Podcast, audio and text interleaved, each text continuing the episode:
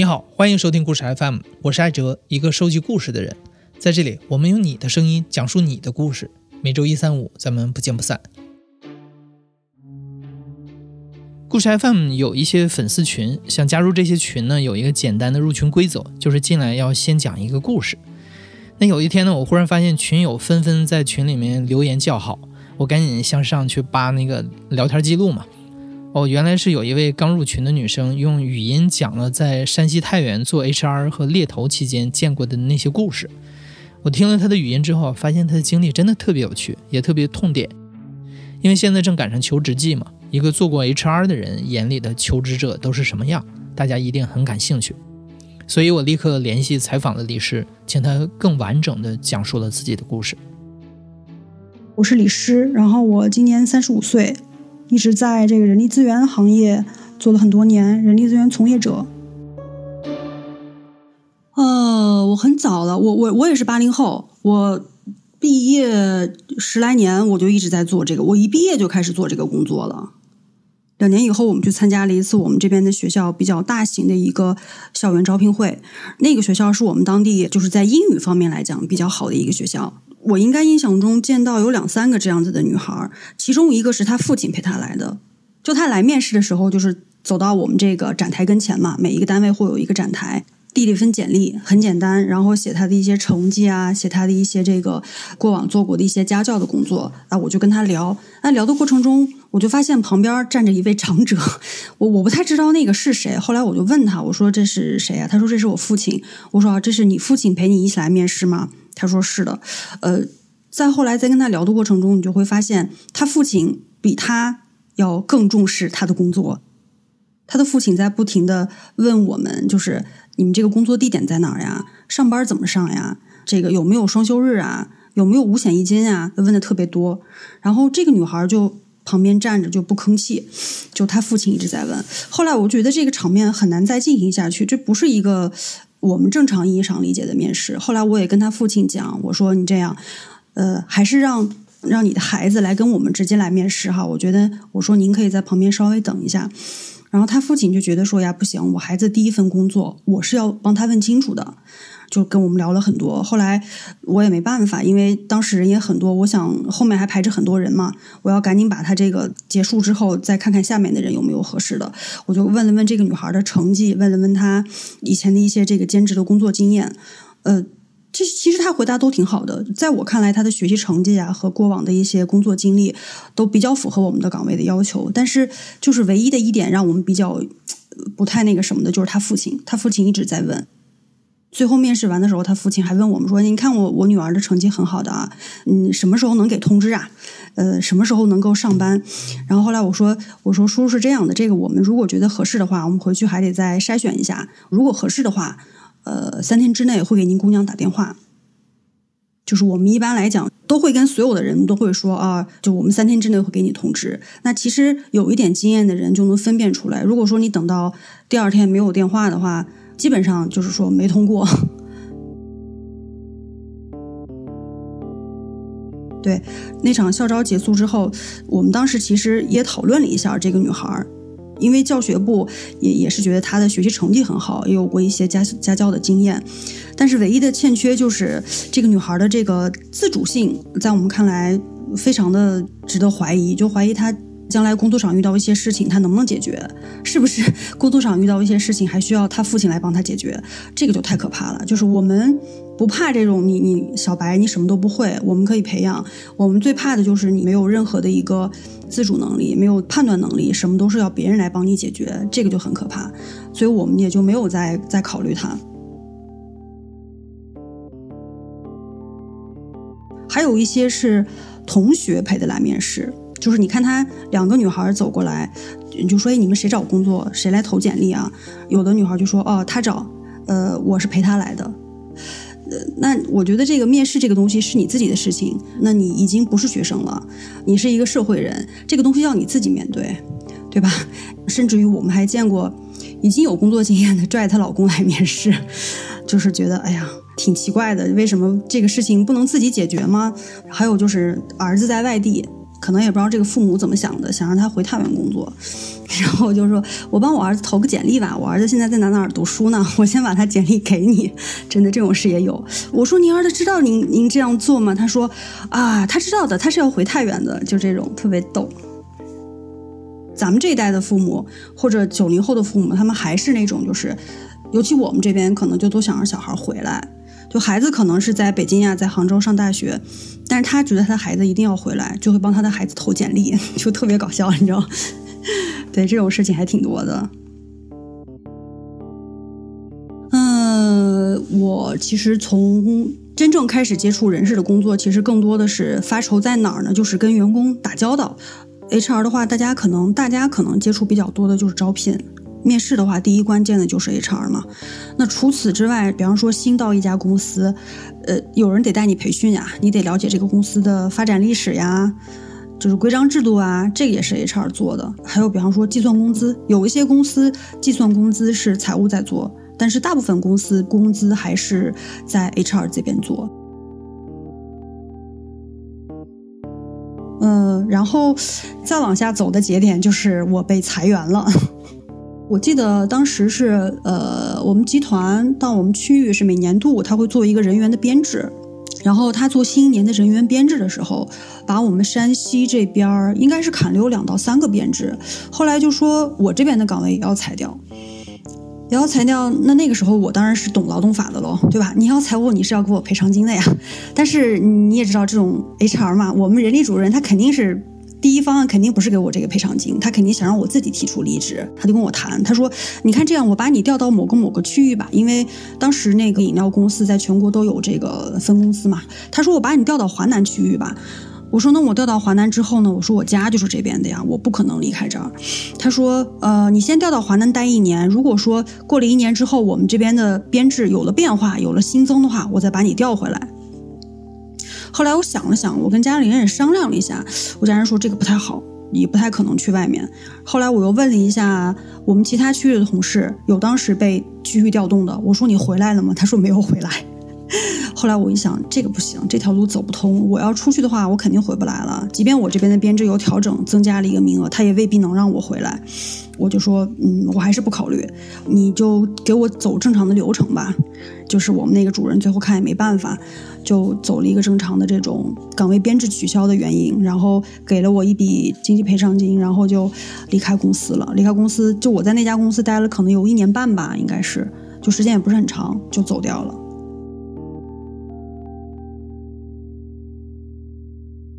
我是建议大家不要跟公司闹僵，你先听他有什么方案。但是有一点，现在的 HR 都精得很，就是有一些公司会很好，就是我要裁你了，那我提前按劳动法，我把该给你的钱就给到你了，那你走人就完了，给了钱大家都还好。有一些呢，就是可能他就跟你缠，他就不给你钱，不给你钱他怎么样呢？他会找你的一些毛病。一般来讲，最常找的就是你的考勤。你有没有违反员工手册里面的一些规定？我们有的时候讲给员工的建议是什么呢？在公司千万不要有任何把柄。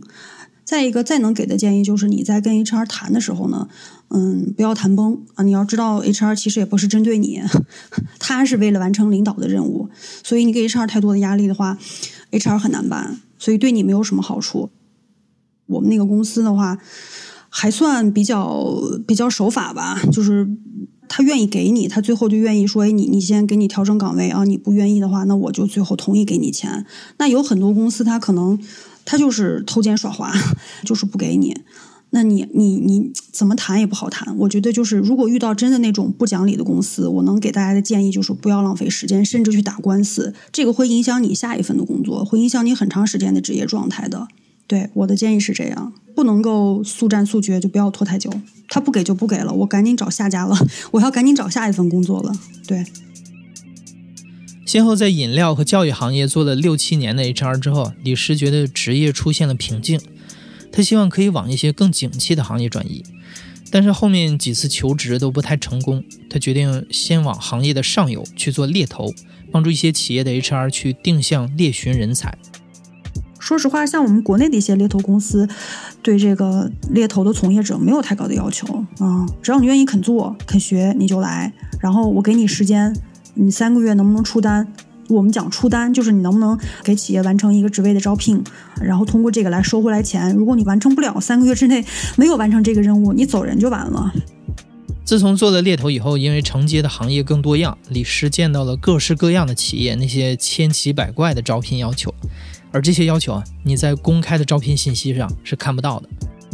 就是我们之前遇到过很明显的，嗯，一些大公司他们是会有这个地域歧视的，他们很明确的会告诉我们这个猎头，呃，哪些哪些省市的人我是不要的，那边的人我们见过，呃，整体印象不是太好，所以你在给我们找人的时候，推荐的时候就不要那些地方的人了。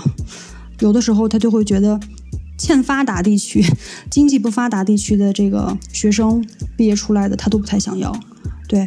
还有什么呢？就是 不要某三省的，这个是真的，就是不知道为什么。就是采访中听到这里的时候，作为某三省的我是瑟瑟发抖。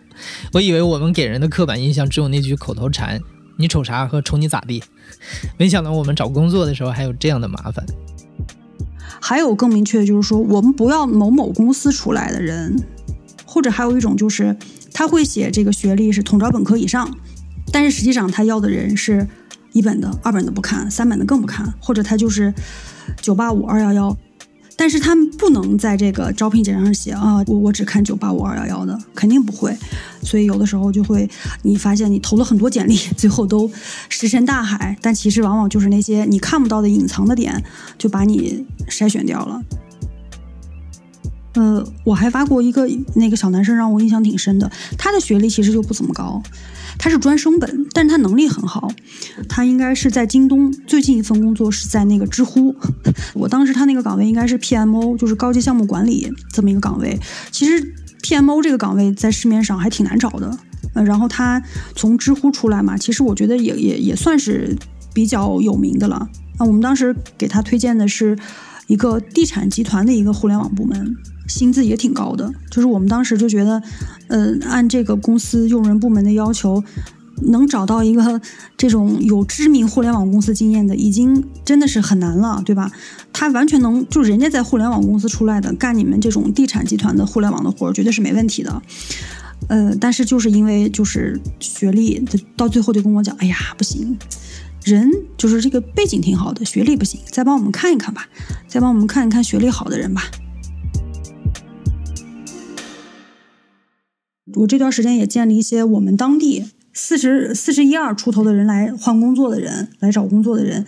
呃，这个是我们当地的一个人，他呢其实学历背景也不错，我们当地的一所二幺幺大学毕业的。他一直是在做这个保险，也做到这种一定的管理层了，管一个区域，但是始终是在这个保险这个行业、销售这个行业在转的。他觉得四十多了，再做的话就很累。很难再有一个大的一个突破，嗯，在做销售呢也挺累的，所以他想想换一个职能，换一个职能他就来找我们。他说他对英语特别感兴趣，他跟我说我我想做英语老师，你们帮我找找工作吧。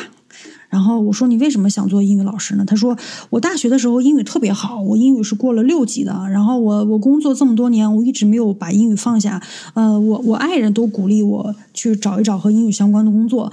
嗯，你帮我找找，看能不能做个老师什么的。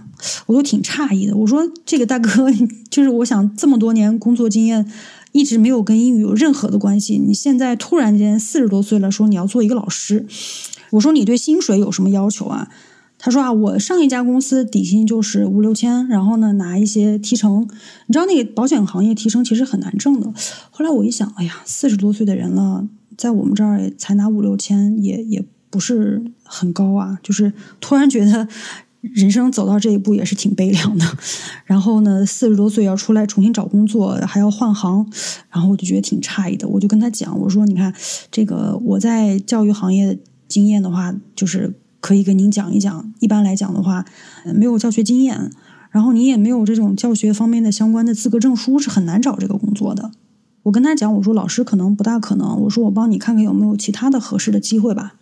然后他就回去了。隔了两天吧，就我们快下班那天，他突然就冲到我们前台了。然后我们前台跟我们这边是有那个电话的嘛，前台突然给我打电话说有一个人过来来找你。我说谁呀？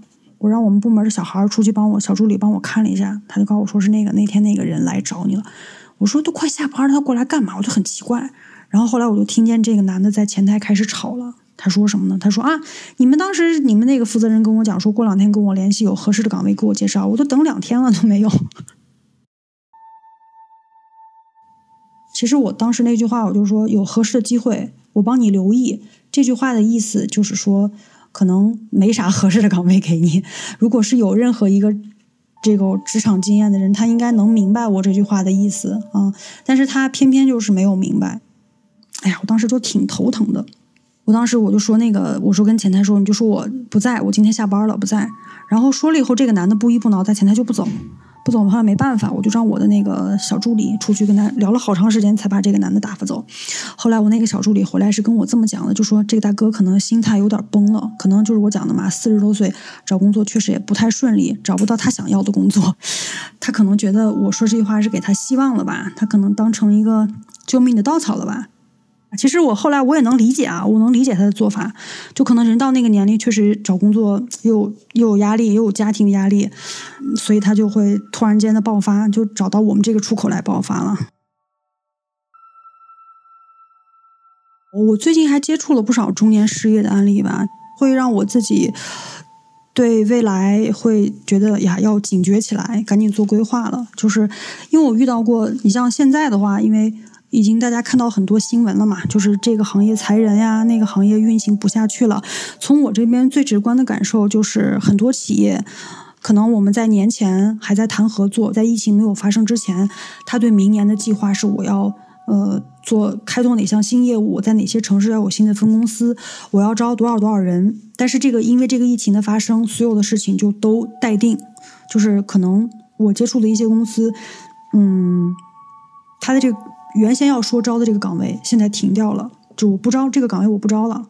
但是这样大公司，嗯，更愿意用年轻人，不太会找你这种，就不太会用这种四十加以上的人吧。我们山西企业还好，但是你像一线城市，那真的是，你三十七、三十七八，你还做不到一个特别高级的管理层的话，你你更别说四十往上了。你投简历根本没人理你，没有人搭理你。就是三十五以下的人。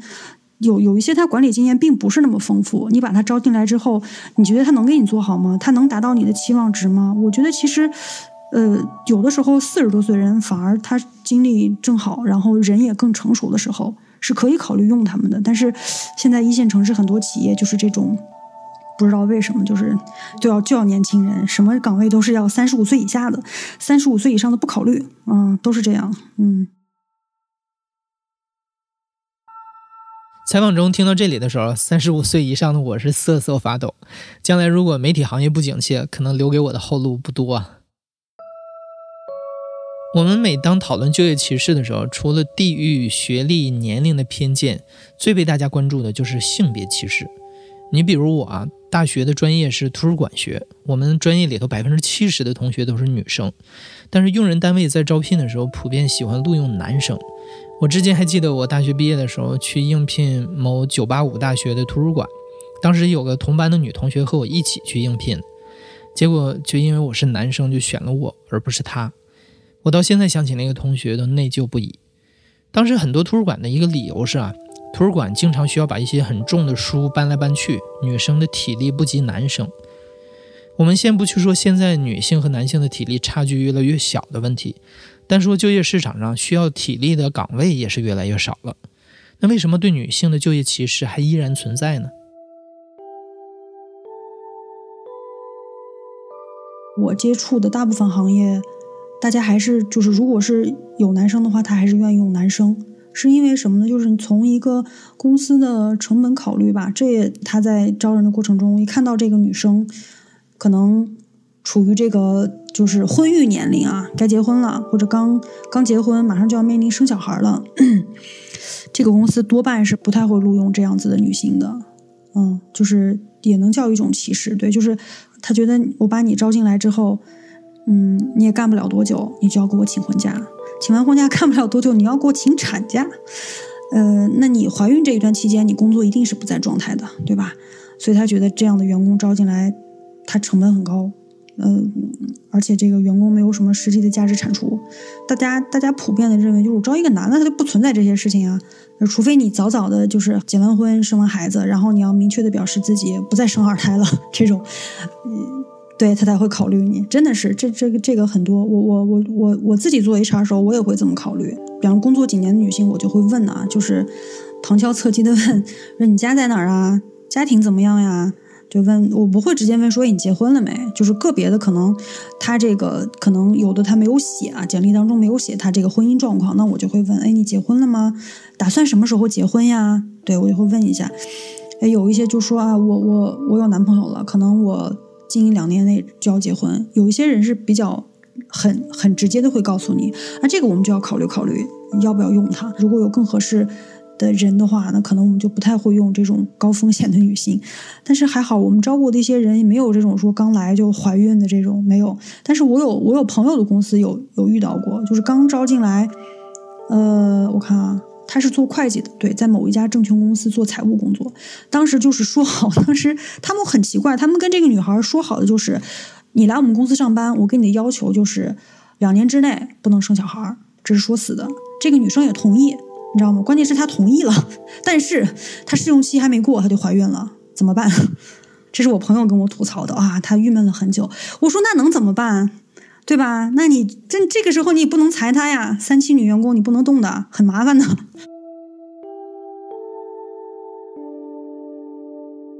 我举一个我身边的例子吧，就是嗯，我的同事她生了孩子之后，因为各种原因没人帮她看孩子。他在家歇了三年，就是呃，小孩三岁了嘛，上幼儿园，他才开始找工作。这个时候他就发现他什么工作都找不到了。他以前在我们那个某教育机构，在我们那边是做教学主管的，也是手下管的十来号人的。就因为这个原因，他再出来就找不到工作了，就真的是，嗯，工资太低的嘛，他要养家，他肯定不会去。然后呢？工作好一点的呢，他有三年，说实话没接触职场了，他自己都觉得，哎呀，我一下回到这个职场，怕是不能适应，而且很多东西他确实也忘了。然后呢，就找了半天工作就找不到，找不到，最后怎么办呢？就自己加盟了一个英语机构，呃，他作为一个小股东，又开始创业了。所以就是我，你看我身边这样的例子好多的。哎，对你结婚了吗？我还没有，对，你自己去应聘的时候有没有被问过是否结婚了之类的问题？我被人问到过啊，我之前被人问到过，问到好几次了。对，就是会问，哎，你结婚了吗？呃，如果我说还没有，他说你为什么还不结婚？嗯，都会这样问。对，大家都会被问到的。他们问你这样的问题，你能理解吗？因为我做过 HR，我能理解，我非常能理解。我觉得正常该问吧，那就是大家都要问，都要关心的，对吧？他总不能说我也不问你这个，你这个员工一来了啊，突然间上班一个礼拜就要跟我请婚假，那公司的损就不能叫损失吧？那公司的这个要付出的成本太大了，对吧？所以我觉得很正常，就是我能理解。可能有一些人他会觉得，你为什么要问我这个问题？呃，就是感觉问这个问题。太太冒犯了，其实不是，就是大家要想清楚一点，就是，嗯，选择是双方的，对吧？就是他问你这个，也是在考虑你以后工作的一个稳定性。其实现在企业找人，就是还是要想要稳定一点的人嘛，他也不想你在这个过程中间还没工作多长时间就请各种假期，他也会觉得很麻烦。你请完假，你回来还能不能适应工作状态？那这种呃和你一样还没结婚生子的女生，嗯，面对求职的时候该怎么办呢？呃，这个是这样啊，这就是一个即就是你在这个年龄段的时候，你就不要跳槽了，你最好能在这家公司结完婚生完孩子，然后呢，职位上有一个这家公司结完婚生完孩子休完产假，然后在这家公司还能做出来一点点业绩，你的职职位还能稍微有一点点升迁，你之后再跳就好跳了。就是不要在特别尴尬的年龄去跳，就在这个尴尬的年龄，你知道一定会有人嫌弃这个，那你就不要跳槽，努力在这家公司做出一点成绩来再说。对我我的建议就是这样。那你觉得企业在招聘中考虑这样的问题是歧视吗？嗯，我不觉得这是歧视。嗯，我觉得是什么？觉得是没办法，就是现在这个社会就是这样的，你你你要去接受它呀，你你没有办法去改变这个事情。李师作为一个 HR 猎头，一个招聘者，他会理解用人单位的一些考量，这些考量也的确都很现实。但我们也有很多巧妙的方法可以改变用人单位的考量。你比如，在全球女性就业指数上高居第二位的瑞典，他们设计了一套让伴侣双方平分产假的政策，这样对用人单位来说，招男还是招女都一样了，因为男性也要休假在家带孩子。相比之下，中国的男性只有十五天左右的陪产假，而且还很难落实。那听完这期节目之后，你在找工作的时候有没有遇到过一些就业歧视？你能理解用人单位的考虑吗？欢迎在评论区里和大家一起讨论。您现在正在收听的是《亲历者自述》的声音节目故事 FM，我是主播哲。本期节目由我制作，声音设计彭涵。感谢你的收听，咱们下期再见。